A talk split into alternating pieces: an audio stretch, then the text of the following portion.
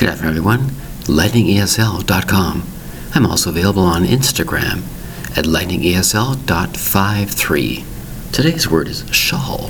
Shawl. S H A W L. One syllable. What is a shawl?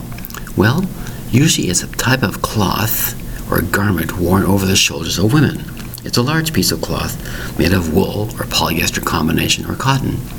As I said before, it's usually worn by women around the shoulders or wrapped around a baby itself. Sometimes a young baby will be wrapped in a shawl, a special type of blanket to keep the baby tight, in the sense that keep it very comfortable. And sometimes, going ancient times, a baby would be wrapped in this cloth or clothing and be hanging behind the neck of the woman. The woman had her hands free to work while the baby is wrapped in a shawl on its back. That's right. The word is shawl. S H A W L. An interesting word, but a very important word. A special type of cloth worn around the shoulders of women. It usually might be called like a cape or a miniature cape. It's usually sometimes made out of silk, made out of cotton or wool. The word is shawl. S H A W L. Thank you very much for your time.